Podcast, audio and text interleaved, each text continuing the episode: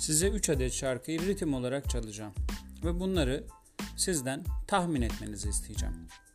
Birinci parçamız.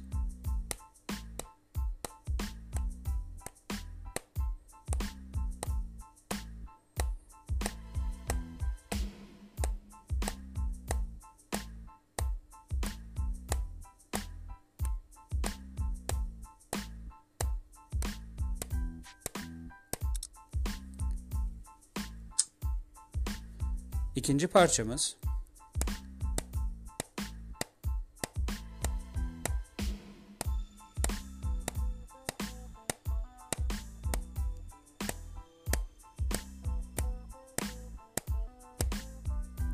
Üçüncü parçamız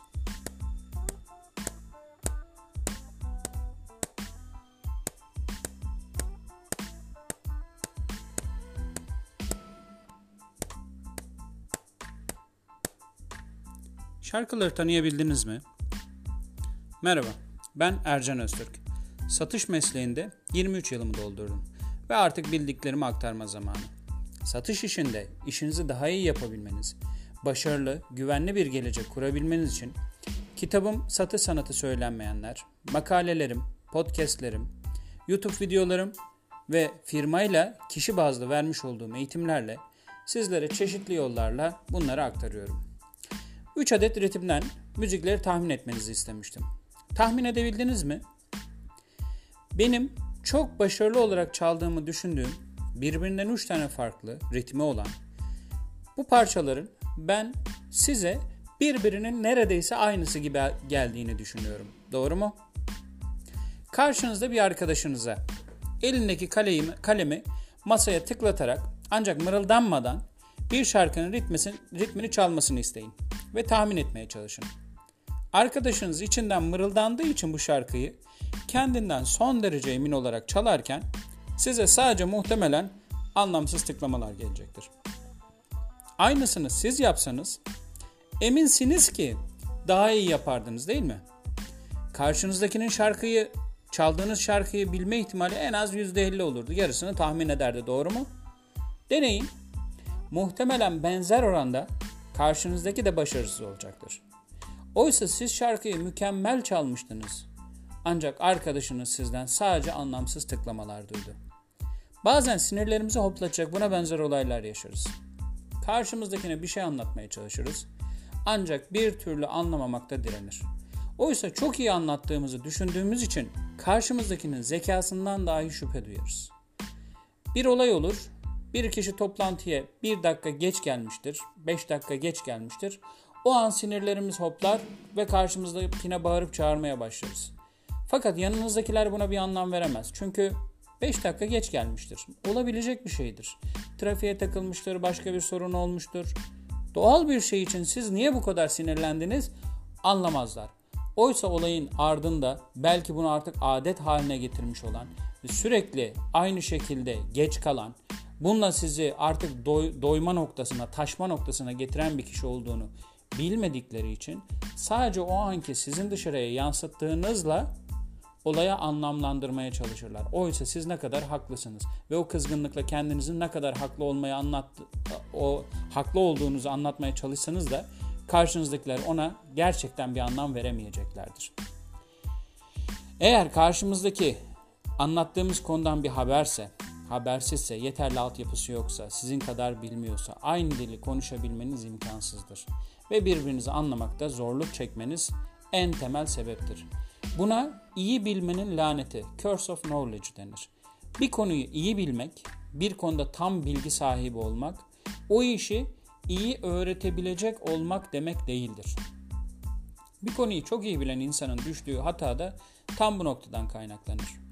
Çok iyi bildiği için karşısındakinin de ilgi ve bilgi seviyesinin yakın olduğunu, anlattıklarını anlayacak teknik bilgiye sahip olduğunu sanırız. Böyle sanmamız sebebiyle konuşma dilimiz karşımızdakinin anlayabileceği limitin 3-5 ton yukarısında bir anlatımla hedefe hiç ulaşmayan bir anlatım olur. Şarkıyı içeride bizim duyuyor olmamız bizi yanıltandır. Bu konuyu, bir konuyu anlatırken bir tabir kullandığımızda, bir şey ima ettiğimizde karşımızdaki de sanki aynı şarkıyı duyduğu için bize eşlik edebilecekmiş gibi devam ederiz. Oysa o tarafta sadece tık tık tık tık seslerinden yani anlamlandıramadığımız bir bilgi karmaşasından, cevaplanmamış noktalardan, içeriği ve kendisinde karşılığı olmayan deyimlerden oluşan bir yığın vardır. Ben anlatıyorum ama müşteri anlamıyor. Anlatamıyorum ben bu müşteriye.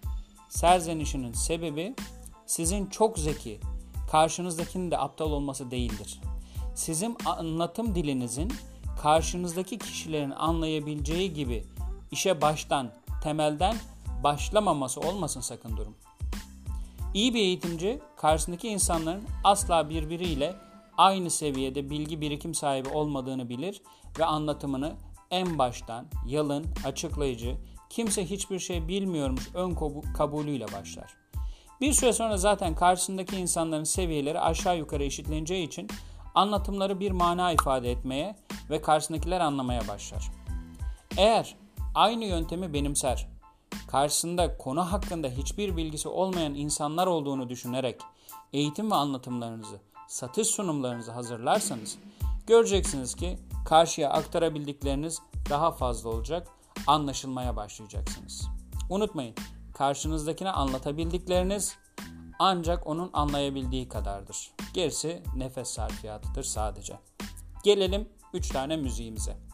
Biraz evvel demiştim bunları tanıyabildiniz mi diye. Muhtemelen dediğim gibi üçü de size aşağı yukarı aynı ritim veya aynı müzik gibi gelmiş olabilir. Birincisini çalıyorum tekrar. İstiklal Marşı. Korkma sönmez bu şafak. İkincisi İzmir'in dağlarında. İzmir'in dağlarında çiçekler açar. Üçüncüsü Ali Baba'nın bir çiftliği var. Bakın, üç tane birbiriyle alakasız şarkı, üçünün ritmi de neredeyse birbirine aynı. Eğer siz karşınızdakini anlatırken bu hataya düşerek anlatım yapıyorsanız, birçok satıcı çok farklı özelliklerde ürünleri anlatırken aslında hep birbirinin aynı şeyini anlatıyormuş gibi gözükecektir. Herkes aynı şeyi anlatıyor. Birbirinden hiçbir farkı yok diye görecektir müşteri.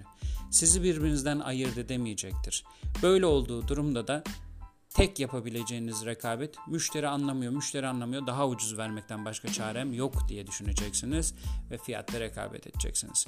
Ürününüzü anlatabilmek için müşterinin bilgi seviyesine, müşterinin anlayış seviyesine inmeniz ya da frekansınızı değiştirmeniz gerekecektir. Bunu yaptığınız zaman sadece fiyat söz konusu olmayacaktır. Ürününüzün doğru anlaşıldığını ve değerinin takdir edildiğini o zaman görebileceksiniz. İyi günler diliyorum. Makalelerime ve diğer konulara, yayınlarıma www.ercanöztürk.net adresinden ulaşabilirsiniz. Takipte kalın.